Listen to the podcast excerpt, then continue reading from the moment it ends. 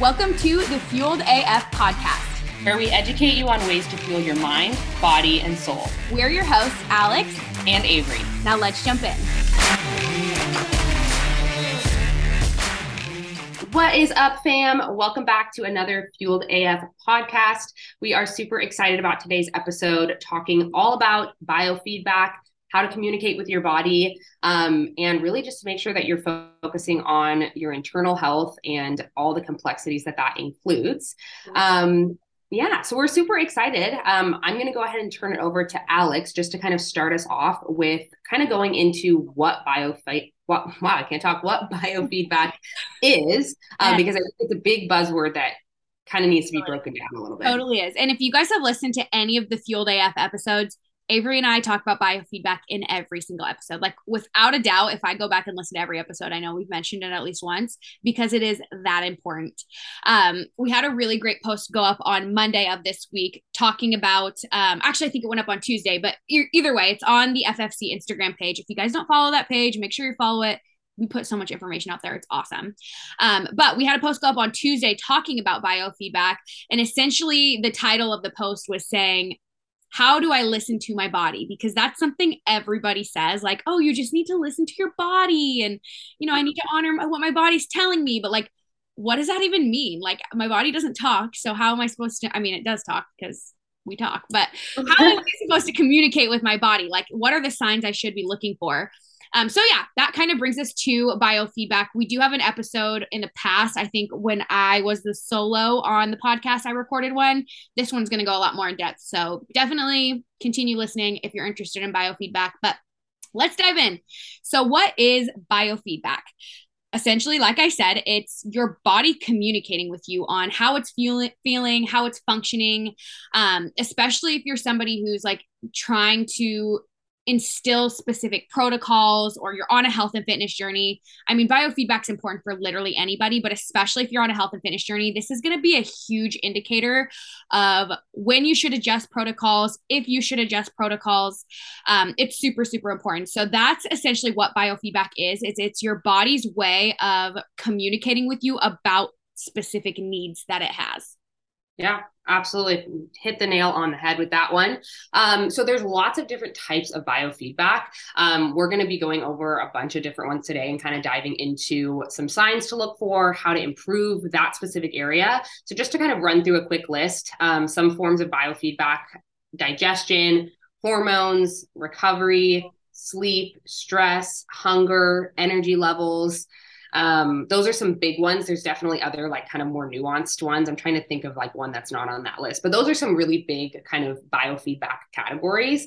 Um, so looking at kind of different specific things within those categories, like Alix said, can be really helpful for kind of figuring out what's going on behind the scenes, what's affecting your body and your performance and all of that. So mm-hmm. we're going to go ahead and dive into the first one, which is digestion. Um, so we're going to start with kind of highlighting a couple signs of maybe poor digestion things to kind of look out for or maybe you start to notice like oh that's that's exactly what i'm experiencing um, that would kind of point you in the direction of diving a little bit deeper into looking at your digestive health your gut health. Um, so do you want to kind of tell people a couple things to look for in terms of maybe poor digestion? Yes. So, like I said before, this is your body communicating with you. So, things that you should look for in regards to your digestion, and like Averie said, kind of like signs that indicate, hey, maybe something's not quite right here. Um, irregular bowel movements is a big one. So making sure that you are using the restroom frequently that's a really important thing and something that would need to be addressed if that isn't regular for you um, constipation or diarrhea so again kind of along the same lines of irregular bowel movements heartburn bloating nausea vomiting um, food sensitivities we do mm-hmm. have a, a an episode on gut health and digestion on the podcast. So if you want to learn more about that aspect, definitely give that episode a listen. Um, but these are things that you could ask yourself like, am I having regular bowel movements? Do I feel bloated frequently? Like, how do I feel while I'm eating or after I eat? Um, those are good things to kind of check in with yourself on. And if you do find that, hey, maybe this isn't quite right, like, for example, we, we talked about this in the gut health episode, but so many people like think bloating is normal. Like, oh yeah, I'm just bloated. Yeah. Like, this is normal. That's not normal. Bloating isn't normal. It's your body reacting to something going on. Um, so do you want to maybe dive into like different ways that we can really try to improve our digestion and if we are asking ourselves this and we we notice that there, something's off how can we improve that aspect of our biofeedback biofeedback yeah yeah, absolutely. Um, so lots of different things that we can do for this, just kind of lifestyle and habit change wise. Um, so incorporating some movement after your meals just to kind of help with digestion and honestly just movement in general, um, being really sedentary. So if you are someone who like works a desk job, um, it's just not the optimal way that your body is going to digest its food. So, moving, exercising regularly, making sure you're eating enough fiber is a really big one. That's almost always the first thing I look at when clients, if any client says that they're experiencing any of those symptoms, I'll say, okay, let's go through your, you know, your tracking this week and look at how much fiber you're getting. So, 25 grams is kind of a good, uh, good goal for most women. Um, so that's another really important one. Um, eating whole foods as well. So trying to limit highly processed foods, really highly processed sugars um, can definitely have a big impact on your gut health, especially those things that those are things that you're just eating a lot of regularly. Um, so eating more whole foods, which is just probably going to help you get a lot more of those micronutrients as well as fiber. So like fruits and vegetables, whole grains, all of that. Um, also slowing down when you eat, being present, making sure, which I'm so guilty of this, but like trying to make sure that you're not like scrolling on your phone or watching TV. Um, my big thing, I always try to just make it so I'm not working because I feel like when I'm working while I eat, it's like I'm just completely not paying it down. And yeah. Um, yes, exactly. Mm-hmm. So slowing down when you eat, um, staying hydrated as well um, managing your stress. So stress has, we're going to talk about stress or like recovery, but stress has such a big impact on all of these things. Um, so yeah, managing your stress as best you can. So if you think about kind of that fight or flight state, when you're in that fight or flight a lot, you're constantly in that high state of stress, your body's not prioritizing prioritizing digestion because if you're running through the woods getting chased by a lion, like your body's not like, oh, I need to digest my food. You're like, no, I need to stay alive and keep right. my heart pumping and all that good stuff. Um, sleep quality, which is another big one that we're going to talk about throughout the episode today. Um, and just making sure that you have balanced meals. So I think generally speaking, making sure that you're eating frequently enough so two to three hours you're not going like long stretches of time without eating but also not eating constantly throughout the day to where your digestive system doesn't ever get a chance to like fully process that and kind of take a break between meals um, and then last one that we have on here is just kind of reducing, like I said, caffeine, alcohol, highly processed foods, things that are just going to be inflammatory to your digestive system. Um, that's kind of a, a quick rundown of digestion. But I honestly think that this is probably one of the biggest ones, like this category that gets kind of normalized, like you said. Yeah, definitely. I agree. And honestly, you guys, like something you're going to notice, we were just talking about this before we hit record, but something you'll notice on all of these is they all intertwine so closely. And that's why mm-hmm. it's so important to pay attention to your biofeedback because if one aspect of your biofeedback is off, that's an indication that other aspects might be off as well. Like, for example, if your digestion's off, you know, it could mean that your sleep is off. It could mean that you're stressed out. Like, they all intertwine so closely. Um, so, as we kind of talk about the different aspects of biofeedback or the main aspects that we're talking about today, at least, you'll notice that a lot of them are going to be like, okay, manage your stress, you know, try to stay hydrated and focus mm-hmm. on your mm-hmm. sleep. Like, there, there's a lot that intertwines with these um, aspects of biofeedback. So that's something to definitely be aware of. Um, as far as digestion goes, like Averie said, it's definitely something that is more normalized that should not be normalized. So if you are somebody who does, you know, maybe you deal with bloating a lot. I know obviously with me being pregnant, like that was one of my worst things that I dealt with in the first trimester was excessive and painful bloating. And it's because I wasn't eating enough and I wasn't mm-hmm. eating like whole foods. I was literally like surviving off Lunchables. So um, it's just an example of okay, well that was pretty easy for me to, to to come to the point of like, yeah, of course I'm bloated. I'm literally not eating whole foods whatsoever. I literally get like two grams of fiber in each day. Mm-hmm. Um, so yeah, definitely great, great things to look out for. Yeah. And that one other thing about the eating more is I feel like people a lot of times like when they're eating really low calories, their digestive system is just not like they're eating so little that their digestive system just isn't functioning optimally. So mm-hmm. I think that oftentimes people don't expect when they reverse diet or start to increase their calories that their digestion is actually going to get better. Um, they might feel a little bit less bloated because they have more fiber in their system. Um, so just kind of another benefit of making sure that you're eating enough food and eating enough good quality food. Yeah, and um, mention, low low food intake will also add extra stress on your body too, which in turn will not be good for your digestion. So exactly. Um, okay, next category we have on here is also such an important one, which is sleep. Um, so this one is probably may, might be a little bit more obvious in terms of kind of signs to look out for. Um, obviously, if you're constantly tired, um, I think especially if you're someone who feels like I get I get eight, eight hours of sleep every night, nine hours of sleep, but I still wake up really tired, uh, might be an indication of like your sleep quality um, just feeling irritable. Like we all know, like when you're super tired and you're just like anything can just make you so mad, like that kind of like on edge type of feeling. Um, poor immune health. So, you know, not getting sick really frequently. Um, you know, maybe like your allergies are really bad, just kind of feeling like run down and, you know, kind of like you're lagging a little bit um, insomnia. So obviously like trouble falling asleep or like waking up frequently throughout the night. Um, if you have a hard time like you know if it takes you two hours every night to fall asleep something like that. Um, and then like difficulty focusing. So obviously if you don't have a lot of energy if your brain power is low it's going to be hard to stay focused get your work done maybe some brain fog's coming in.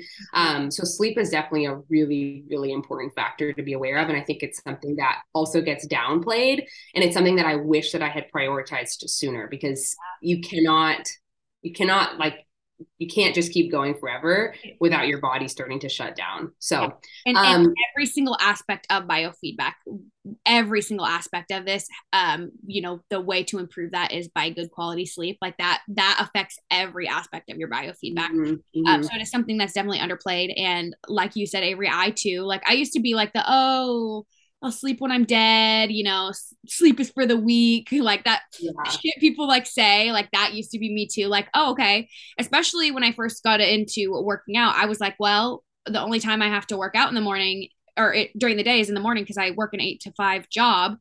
So, you know, I'll just cut a couple hours of my sleep out rather than going to bed a little bit earlier. I just limited my sleep. And like, little did I know that was actually affecting the progress that I was making, getting up yes. super fucking early and going to the gym.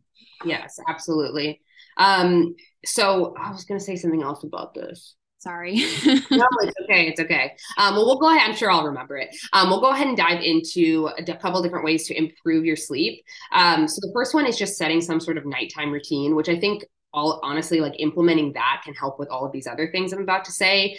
But having some sort of like ritual around going to sleep, getting ready for bed, um, and kind of getting your mind and your body into that time of day. Um, so journaling before bed, managing your stress, I think especially before you go to bed. So having some sort of stress management technique kind of built into your nighttime routine. So journaling might be one, uh, maybe doing some uh, like breathing exercises or some meditation, some yoga, something like that.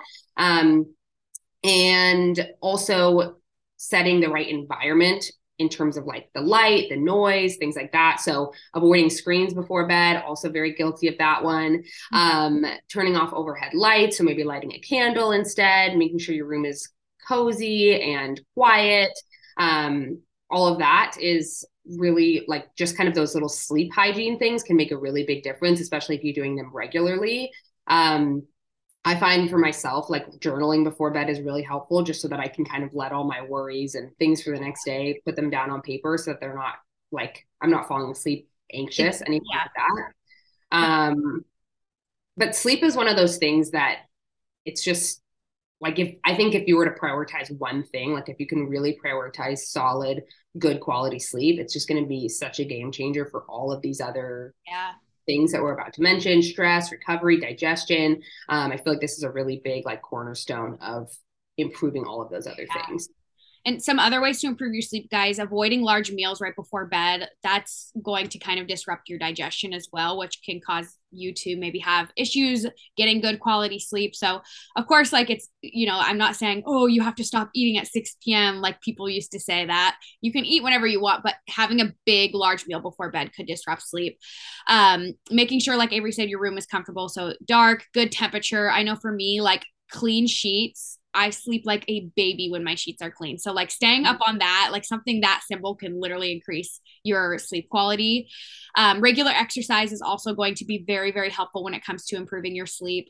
Limiting alcohol intake. This is a huge sleep disruptor. We actually talked about this. I think it was a few episodes ago when we had an episode on alcohol.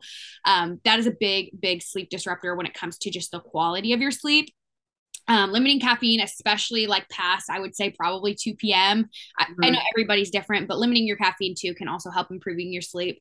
Um, I know for me, like tracking my sleep has made me so much more aware of like, okay, obviously, like I'm, you know, I wake up a lot in the middle of the night and sometimes it is out of your control. Like I'm just a light sleeper, but I'm not kidding. Like implementing some sort of nighttime routine and like just it, exercising the other day like all of these things do really work like they do work. Um i know for me like a oh nighttime routine that i love to get into is of course i'll take like my makeup off and everything but like dimming the lights i have a little i've talked about this before but i have a little alarm clock that works as like a nightlight as well and it can read you like guided nighttime meditations. Um having like white noise. I love to have my little like fake rain, even though I live in Oregon and it rains every night anyways. Um, yeah. but like having a fan on to keep it cool, but also like the white noise is really helpful. So just try to make your room as comfortable as it can be for you. Um, mm-hmm. it really does go a long way. I also think this is a really like kind of might seem really obvious, but like giving yourself a bedtime, like, you know, you think when your kids like, okay, your bedtime is nine or whatever your parents say, like when you're an adult, you don't really have a you can go to bed whenever you want right? So i think kind of giving yourself a time of like okay at 9 p.m i start winding down. I, that's when i start my nighttime routine. Um, because i think just aiming to like just be in your bed earlier is a really like kind of a an easy way to hopefully just get more sleep. If you even you know if you're like i don't want to journal i don't want to meditate like okay just get in your bed sooner you know get in your bed and start to kind of get your body into like into a sleep state sooner. Mm-hmm. um i think that a lot of times people just end up kind of like the hours from nine to midnight. It's, oh my gosh like what how is it midnight already? So like setting a reminder on your phone or something like that to actually get in bed at a certain time i think is really helpful as well. Yeah. And avoid the screen time like like averie said before that like I'm a culprit of this, but like I can scroll on TikTok for hours. And then yeah. like you said before I know it, I look at the clock and it's like, wow, it is literally 1130. I laid down at nine. How is it 1130? I've been scrolling on TikTok. That's why. Um, but like, that's why even like, if that's, if you're somebody who falls asleep with your phone and like you love looking at your phone before bed, like setting a time for that as well to like put it away. Um, I, I started doing this probably six months ago, but if you guys don't know, your phone does allow you to put a little setting on that shuts off all of notifications. So mm-hmm. it's called like, it's literally called like focus sleep or something like that. Yeah. Like just click it from your little settings bar on your iPhone. Um, and that's really great too, because I'm a light sleeper. So like if texts come through, there's only specific people that it will ding if it's like a family member or like Charlie. Um, mm-hmm. But yeah, you can set that up too. So you're not um, woken up by text or anything like that in the middle of the night. Yeah. Yeah. Awesome. Awesome. Next. All right. Next. Stress. Uh, I'll go. Okay. um, yeah. So stress is another really, really big one. I would argue that sleep and stress probably are the most important. Um, digestion is really important too, but these ones are just really, really big. Stress is the one I think that affects people the most when it comes to their progress. Mm-hmm. Uh, and it is unfortunately one of the hardest ones to manage mm-hmm. and um, kind of figure out because mm-hmm. unfortunately with like just given everybody's lives like there are things in life that will cause stress that are out of your control whether mm-hmm. job um, or things like that like you know it, there gets to a point where it's like okay well i can't manage this part of my life that mm-hmm. much um, mm-hmm. I just have to live with it. But we're going to give you guys still some really good ideas when it comes to managing stress. So, signs of stress do you feel literally stressed out? Um, you know, are you dealing with anxiety or depression? Do you have frequent headaches? Um, is your sleep quality poor? Do you experience panic attacks, chest pain, restlessness, lack of motivation, lack of like responsiveness to protocols? Those are all really big signs of stress. So, like we said, with all aspects of biofeedback, you want to make sure you're checking in with yourself and just literally mm-hmm. asking yourself those questions like, okay, how have I felt this week? Like, have I been stressed this week? You know, oh yeah, I actually I had a headache three days in a row because I was staring at my computer for so long and mm-hmm. I've been mm-hmm. stressed about this deadline I have to meet at work. Like recognizing those things are so important so so you can learn okay and now i know what's causing that how do i manage it better mm-hmm. yeah and i think like when it comes to stress like i guess we're kind of talk about that in recovery but you know there's like stress on your mind and then there's also stress on your body so i think making sure that you're kind of managing both of those mm-hmm. um but when it comes to stress i think that this can be a really big like catalyst for all those uh, like all those other biofeedback things that we've talked about. So let's say like all your biofeedback is spot on, like digestion is great, all of it is great. And then, you know, something comes up at work or, you know, a family issue, something comes up that's really stressful.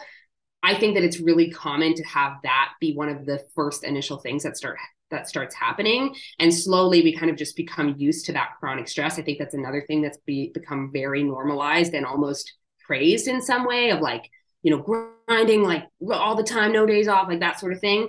Um and so people become very kind of like the norm is feeling really stressed and anxious. Right. um, and so i think when you're in that chronic state of like prolonged stress for you know an indefinite amount of time. Um, because like you said there's always stressful things that come up. They come up we deal with them the stress goes away. But if you're in this constant state of stress the other like that's going to have an impact on your body. So like hormones might get off a little bit. Digestion might be impacted. Sleep might be impacted which can then kind of spiral like you said. So um, like you said, figuring out like what the stressors are, which sometimes it might be obvious, like sometimes like it's a deadline at work, and sometimes it might not be, like maybe they're more subtle things. Um, and trying to address that first and foremost. Um, I think asking yourself, like, okay, what can I take off my plate? Like, yeah. is there something I can delegate to someone else? Is there something that maybe like it's not my top priority right now and I just I would be getting a lot more peace of mind without this one thing in my week, like this hour appointment or whatever it is.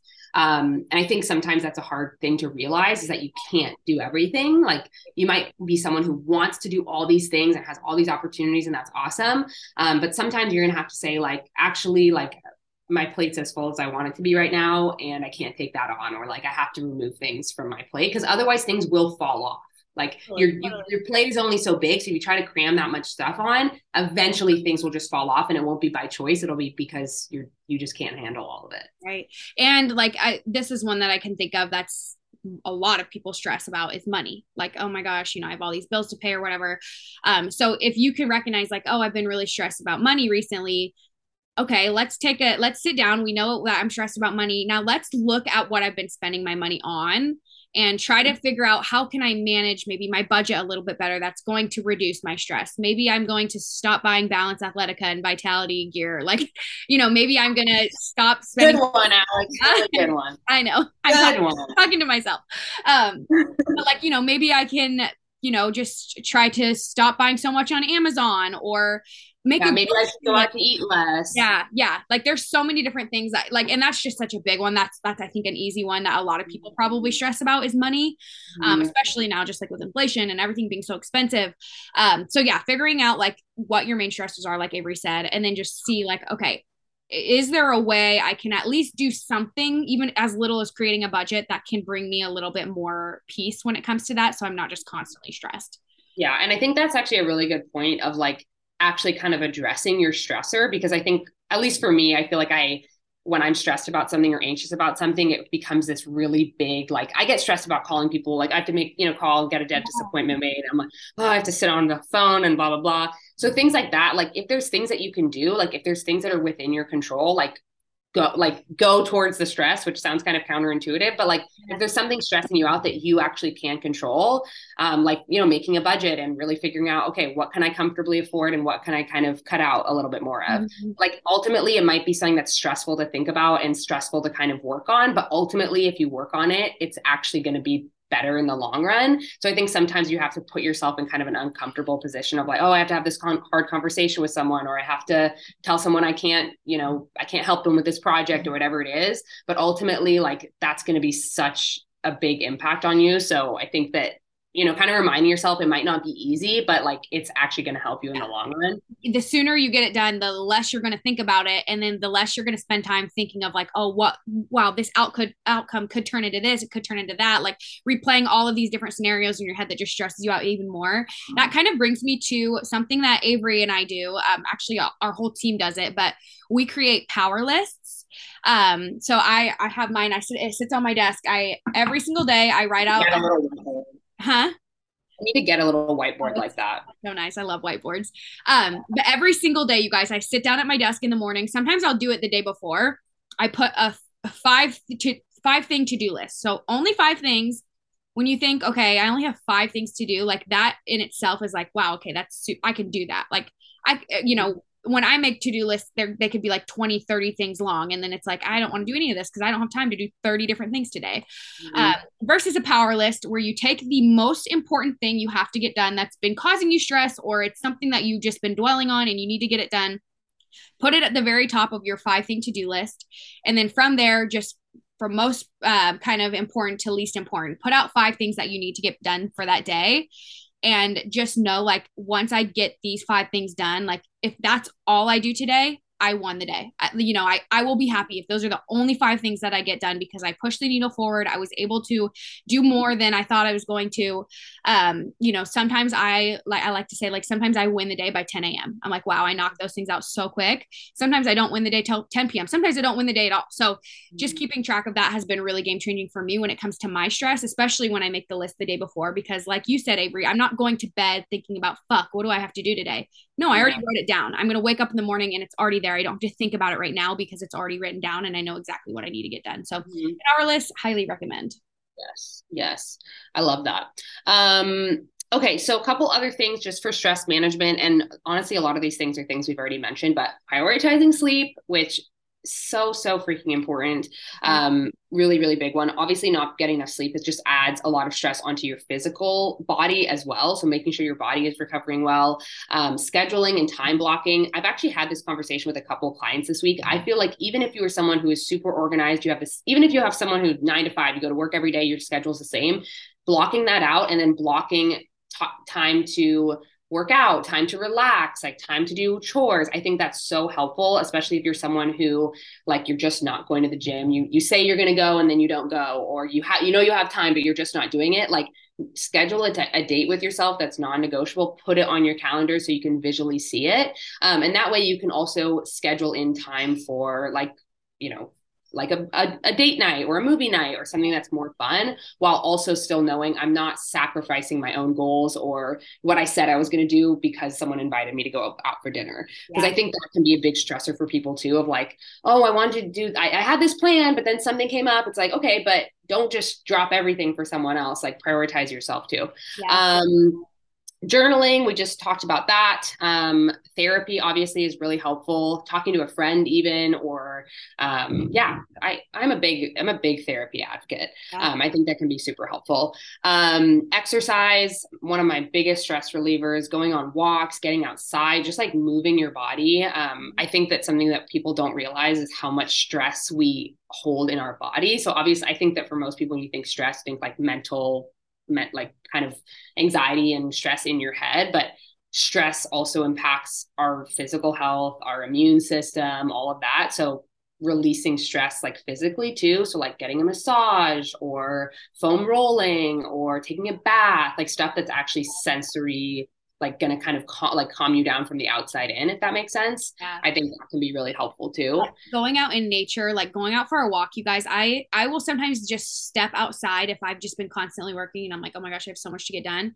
I will literally just step outside i will close my eyes and i will take like five deep breaths and mm-hmm. I felt a whole new woman. And it, it, took me 30 seconds. And I'm like, especially if you can get some like sun exposure, mm-hmm. that's so good for you. Like, especially here in Oregon, we're like, the sun's out, like go outside, just stand in the sun, even though it's 30 degrees, you're standing in the sun. But yeah, really, really important.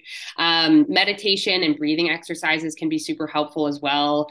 Um, and like you said, even if you know, even if it's not a structured meditation, even if it's just you being like, okay, I notice I'm getting really overwhelmed. I'm just gonna take a second, take five deep breaths, and then get back to it um, really helpful to kind of slow down a little bit. Um, focusing on recovery. So, we're going to talk about this in more depth in just a second, but just making sure that your body is also getting the stress management that it needs. So, if you're someone who's doing a ton of cardio or high impact, making sure that you're taking rest days and stretching, working on mobility, of course, getting enough food, all that good stuff. Mm-hmm. Um, yeah. And I think I was going to say, I said this before, but I think one thing that's can be kind of tough to realize is that sometimes like you are going to have to make sacrifices in order to reduce your stress. So maybe that means like, you know, not picking up as many shifts at work, or maybe that means going to sleep earlier, not being able to watch your extra episode of your show.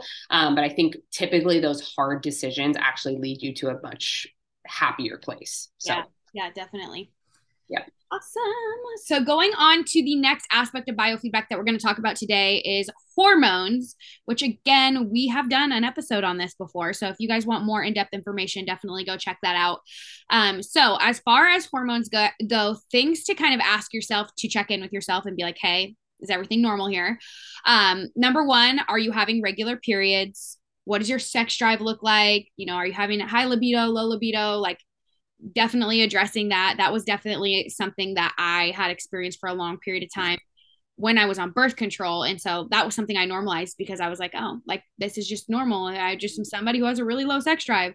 Um, mm-hmm. so asking yourself those things are you experiencing acne, weight gain, weight loss, regular headaches, um, painful periods? Do you have intense PMS symptoms? Again, something that is so normalized in our society is oh like i'm you know when my period comes i i have heavy flow and i'm bloated and i just i'm acting like a bitch. Like those are all things that are very very normalized. Um, i always act like a bitch. I know. I'm like that's just me 24 7 yeah. Um but yeah just like kind of recognizing what those signs are and just knowing like that could be a some sort of hormone imbalance that's going on for you. So um I think you listed this here, Averie, but many symptoms above could be signs of a hormonal imbalance. Um, things like fatigue, poor sleep, poor digestion, brain fog, low mood, all of those things. So those are some mm-hmm. questions to ask yourself to address your your biofeedback in the hormone department. Mm-hmm. Um, do you want to maybe go into more on like how we can support our hormone health a little bit better? Yes, absolutely. So, as I was saying before, with kind of the stress thing, I think that this can be kind of a catalyst for all these other imbalances. So, definitely managing stress.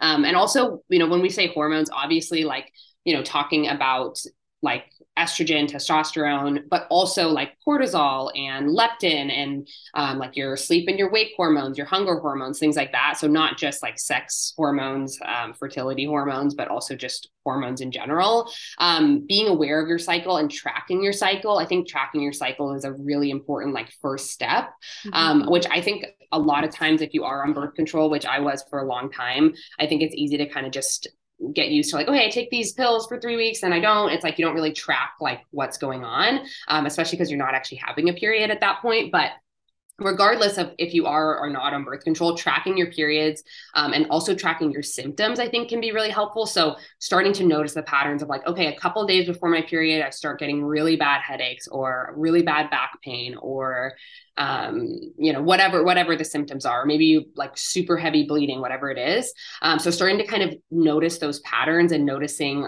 what's going on for your body and kind of in a cyclical cyclical way. Um, and that way you can kind of start to track like okay this always happens around this time. Um, being aware of side effect med- medications. So this is a really big one especially if you are on hormone hormonal birth control. It has it does have a lot of side effects. That's just the truth of it. Um, so i think definitely educating yourself on what type of birth control you're on or if you're on other medications just checking that out as well because those definitely can have an impact on hormone health digestive health for sure so i'm thinking of really quickly like if you're on antibiotics that can have a really big impact on like your gut health mm-hmm. um, where was I going with that? I think just doing your research, honestly, about birth control, um, if you are on it, and also just kind of doing your research a little bit about the symptoms that you're experiencing. Yeah. Um, because, like Alix, you said, I think a lot of these things are very common. And because they're very common, people think that they're normal, but they're actually not, they shouldn't be happening, even though they happen a lot. Right. So, like, if you're someone who, like has really intense cramps, like debilitating cramps, that shouldn't be happening. Like it's common. A lot of people experiencing it or experience it. And obviously to a certain extent, cramps are like, you know, normal. Right. Um, but if they're to that point every time, like that's a sign that something's off. Yeah. Your period doesn't have to be a week where you're just, you know, okay, I'm can't function this week. Like that's not the way it should be. Right. Um, where else? Um, I regular sorry, sorry. kind of going off of the birth control thing too. I'm not like anti birth control no. by any means, hormonal birth control. I'm not I'm not anti that. I know that sometimes that's just the best option for people. But like Averie said, just being aware of the side effects of it because even when it comes to like results that you're seeing in the gym or you know with just if you're on a health and fitness journey in general like just be aware of the side effects of any medication that you're taking because there are um, side effects that will affect your progress. Like it's just kind of it is what it is. Um, so with anything that you take whether it's a medication or a supplement or anything like that like you really really should do your own research um, especially because a lot of the times like doctors won't tell you all of the side effects because it does affect people differently. So just being aware of that on your own is really important. Yeah. And i think also keeping in mind that you like like alix said neither of us are anti birth control by any means. Um, and i think also if you are on birth control and you want to stay on birth control, but you're also experiencing some of these symptoms, you can do lots of like, you know, you can still supplement and um, kind of help your body with the nutrients it might not be getting. Um, a lot of times with birth control, there's like nutrient deficiencies as a result of that. So you can still like set yourself up for success and support your hormone health while being on birth control. So that's just just another kind of side note. Um, moving on from that, though, making sure you're exercising regularly, moving regularly. Um, healthy fats are super important for hormone health. So things like olive oil, avocados, omega 3s are really important.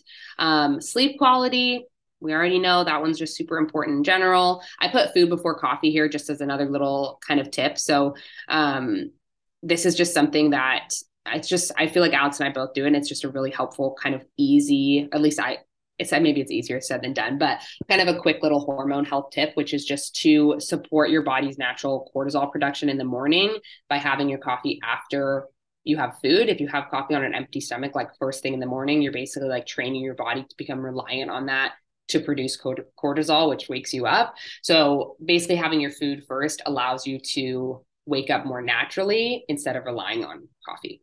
So, yeah, those are a couple different hormone points. And then is this our last?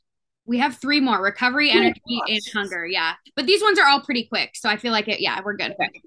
All right. Next up, we have recovery. So we kind of touched a little bit on this in a different or a couple of different of those categories. But do you want to kind of run through some different things to look out for when it comes to poor recovery? Yeah so when you're checking in with yourself on recovery some questions you can ask yourself are you know am i feeling like abnormal soreness? Soreness is normal especially if you're you're starting a new split or you're just getting started in the gym like that is normal but if it's excessive soreness that you're experiencing that seems extreme um, that's a sign that your body's giving you to like hey we need to maybe alter something so um, frequent exhaustion irritability again poor immune health so getting sick frequently lack of progress in a gym is a big sign of poor recovery. Um, you know, people always say like, you know, uh, you don't need to take any rest days, like no rest. I, you know, I go to the gym seven days a week. Like, in all honesty, that alone would affect the progress that you're making in a negative way. And Averie and I say this all the time, but if you physically can go to the gym seven days in a row, you're not working out hard enough.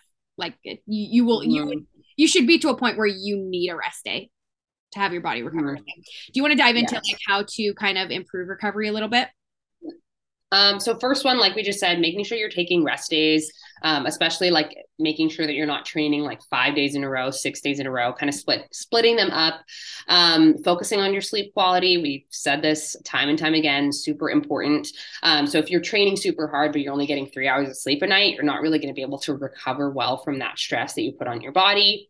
Um, stress management, also a big one. So all those techniques that we talked about to manage stress, making sure you're eating a well balanced diet. Um, I think uh, I think that um, this is also a really important one, especially like when it comes to fueling your workouts and making sure that you actually have fuel in your system to work out with, um, especially if you are someone who's pushing yourself really hard in the gym and maybe not eating a ton of food, not eating a ton of carbs. Um, it's just a lot harder on your body to be in a caloric deficit or just eating low calorie. Um, so make sure you support yourself with your diet. And then making sure you're hydrated, also really important, just to make sure everything's circulating well, functioning well. Mm-hmm. Um, I was going to say something else. Oh, one other thing is kind of limiting or um, maybe not prioritizing like the higher stress, higher impact activities. By no means am I saying they're bad. Um, but I think as long as they're not, as long as you aren't doing them to train for like a specific sport or anything, I think focusing on strength training and having the cardio and the hit and the spin classes be kind of secondary to that rather than that's something you're doing every day because that does place a lot of stress on your body. So that's a great point to make. Awesome. Yep. So next we're going to be diving into energy. So checking your energy levels. Um, some questions you can ask yourself are, you know, am I feeling exhausted? Do I have a lack of motivation? Am I having a hard time getting through my workouts? Do I feel like I'm reliant on caffeine or other stimulants to get through a workout or to wake up and just have energy throughout the day? Um, again, am I experiencing irritability? You guys can tell, like, as we're getting toward the end of this list, like, they all correlate so much. Mm-hmm. Um, so, yeah, those are some questions you can ask yourself in regards to your energy levels. Mm-hmm. So, how to improve that, you can go ahead and take the lead. So it's uh, just so funny how you say this because as we get further and further along, it's like so many of the things, the, the techniques of improving them are actually all really overlap. So, of course, focusing on sleep quality and quality nutrition, that's a really big one. Um, obviously, like a calorie is a calorie, but what you're getting from that calorie can be a lot different. So, eating 100 calories of like Oreos versus like an apple, you're going to get a lot more um, like sustainable energy from that apple. Um, stress management, also really important. Um, making sure that you're not, we are, I already said this, but not drinking caffeine right when you wake up. So, having to kind of trying to support your natural energy levels. Mm-hmm. Um, also, just getting on a consistent sleep schedule is really helpful. So you're not like you know one one one night uh, going to sleep at nine, the next night going to sleep at two a.m. Like having some sort of regularity in terms of your sleep schedule. Um, fueling your workouts well. So making sure you're not going to the gym depleted, haven't eaten for hours, um, or like first thing in the morning without eating food. So eating breakfast, um, making sure that you're having a eating a well balanced diet and that you're eating like spreading your food out across the day i think is another important one um, so making sure that you you know if you have 2000 calories to eat that you're really spreading that out across the day so you have sustained energy throughout the day yeah um, you guys know by now, food is fuel. Like literally, that is how your body um, converts to energy is by the the food that you eat. So, like Averie said, splitting that up is going to be really good too. And if you're going into a workout and you haven't eaten for several hours, you can't expect yourself to have like all the energy in the world and like, you know, you're going to hit PRs and all that. Like your body does not have any energy for your workout. So making sure that your um, pre workout meals are good too. Yeah. Um, next up, almost done with our little list here, is hunger. So, a couple things to ask yourself um, Are you experiencing hunger cues? So, are you feeling hungry? How frequently? Um, do you feel really hungry all the time? Are you feeling like satisfied after you eat? Um, satisfied kind of by the end of the day? Um, or maybe on the flip side, are you feeling like super full throughout the day, struggling to eat all the food you're supposed to eat, um, maybe struggling to finish your meals? Um, and kind of i think also comparing that to like how much you're eating can be helpful. So maybe you're eating a ton but you're still feeling really hungry or maybe you're not eating a ton and you're not feeling super hungry. Um, so those things can be really important indicators for kind of how your body is responding. Um, it can be an indicator of like hormone balance how much sleep you've had. Um, so do you want yeah, really quickly, as far as hunger cues go, just to give you guys a rundown of what that even means. So, a hunger cue could look different for literally anybody. For me, you know, my stomach's going to growl. Maybe sometimes I'm going to start to get irritable, probably more times than not. I get hangry really easily. Um, headaches like those kind of things are signs that your body that that can be considered a hunger cue. Um it isn't necessarily just like your stomach growling every time you're hungry. Like there's going to be other signs that your body could give you. I will tell you right now just from our experience we've worked with hundreds of clients at this point. one major major thing that we recognize with women that we bring on who are under eating is they aren't experiencing hunger cues like first thing in the morning like um a lot of it you know when, when we start working with someone they'll even say like i don't wake up in the morning and i'm not hungry. Like i, I could go till 2 p.m until i actually feel hungry that's not normal. You should be waking up with natural hunger cues. Um, hunger cues are a good sign. Like it's good mm. to be hungry and you should satisfy those needs. Um, which does kind of bring us into like how can we benefit that hunger aspect of biofeedback. The number one thing we have on here is reverse dieting um, mm. and just benefiting your your body in that way. There's so many benefits to reverse dieting. Um, and a good sign of a reverse diet is starting to get your natural hunger cues back. Mm-hmm. Um, I tell clients all the time, like, yeah, maybe it seems like you're eating a lot of food right now, but your body will adjust to this and you're going to notice that you're going to be hungry more often. And that's a good sign. Like, you, those are good natural signs that your body should be giving you. Yes. Um, other things could be meal timing. So if you're somebody who is maybe like not hungry throughout the day, but you have like a caloric goal that you're trying to hit, um, spacing out your meals like throughout a longer hours. So like eating right when you wake up and like maybe spreading your meals out a little bit longer. So opening up that that eating window. Um, vice mm-hmm. versa, if you're somebody who maybe has less calories to eat, maybe shortening that window a little bit could be really helpful. Mm-hmm. Um, eating caloric dense or less caloric dense foods. So knowing what those food swaps are. So if you're somebody who maybe is in a dieting phase, like going for high volume food, foods is going to be really beneficial for you. Um, you know, like eating more like a, kind of an example. If if I'm going for more high volume foods, I could have two English muffins for the same calories as one bagel. I don't know if that's actually accurate, but those are that's just kind of an idea of like, okay, well, obviously I want to eat more volume, like more physical food, even though calorically they're the same. Mm-hmm. Yep. Regular exercise, post meal walks for digestion. Again, is there anything else you can think of in regards to how to like kind of improve hunger? Um, I think the I think the one thing I would add, and you kind of mentioned this, is just making sure, especially if you are someone who isn't experiencing hunger cues, um, just to make sure that you're watching out for different signs. Like obviously, the first one that most people think of is their stomach growling, like the physical hunger sensation in your stomach, um, but also like like Alix said, like feeling irritable, having trouble concentrating, feeling tired. Like if you're wondering why you're tired at 2 p.m. and you haven't eaten anything, that's why you're tired. Your body doesn't have any calories, doesn't have any energy.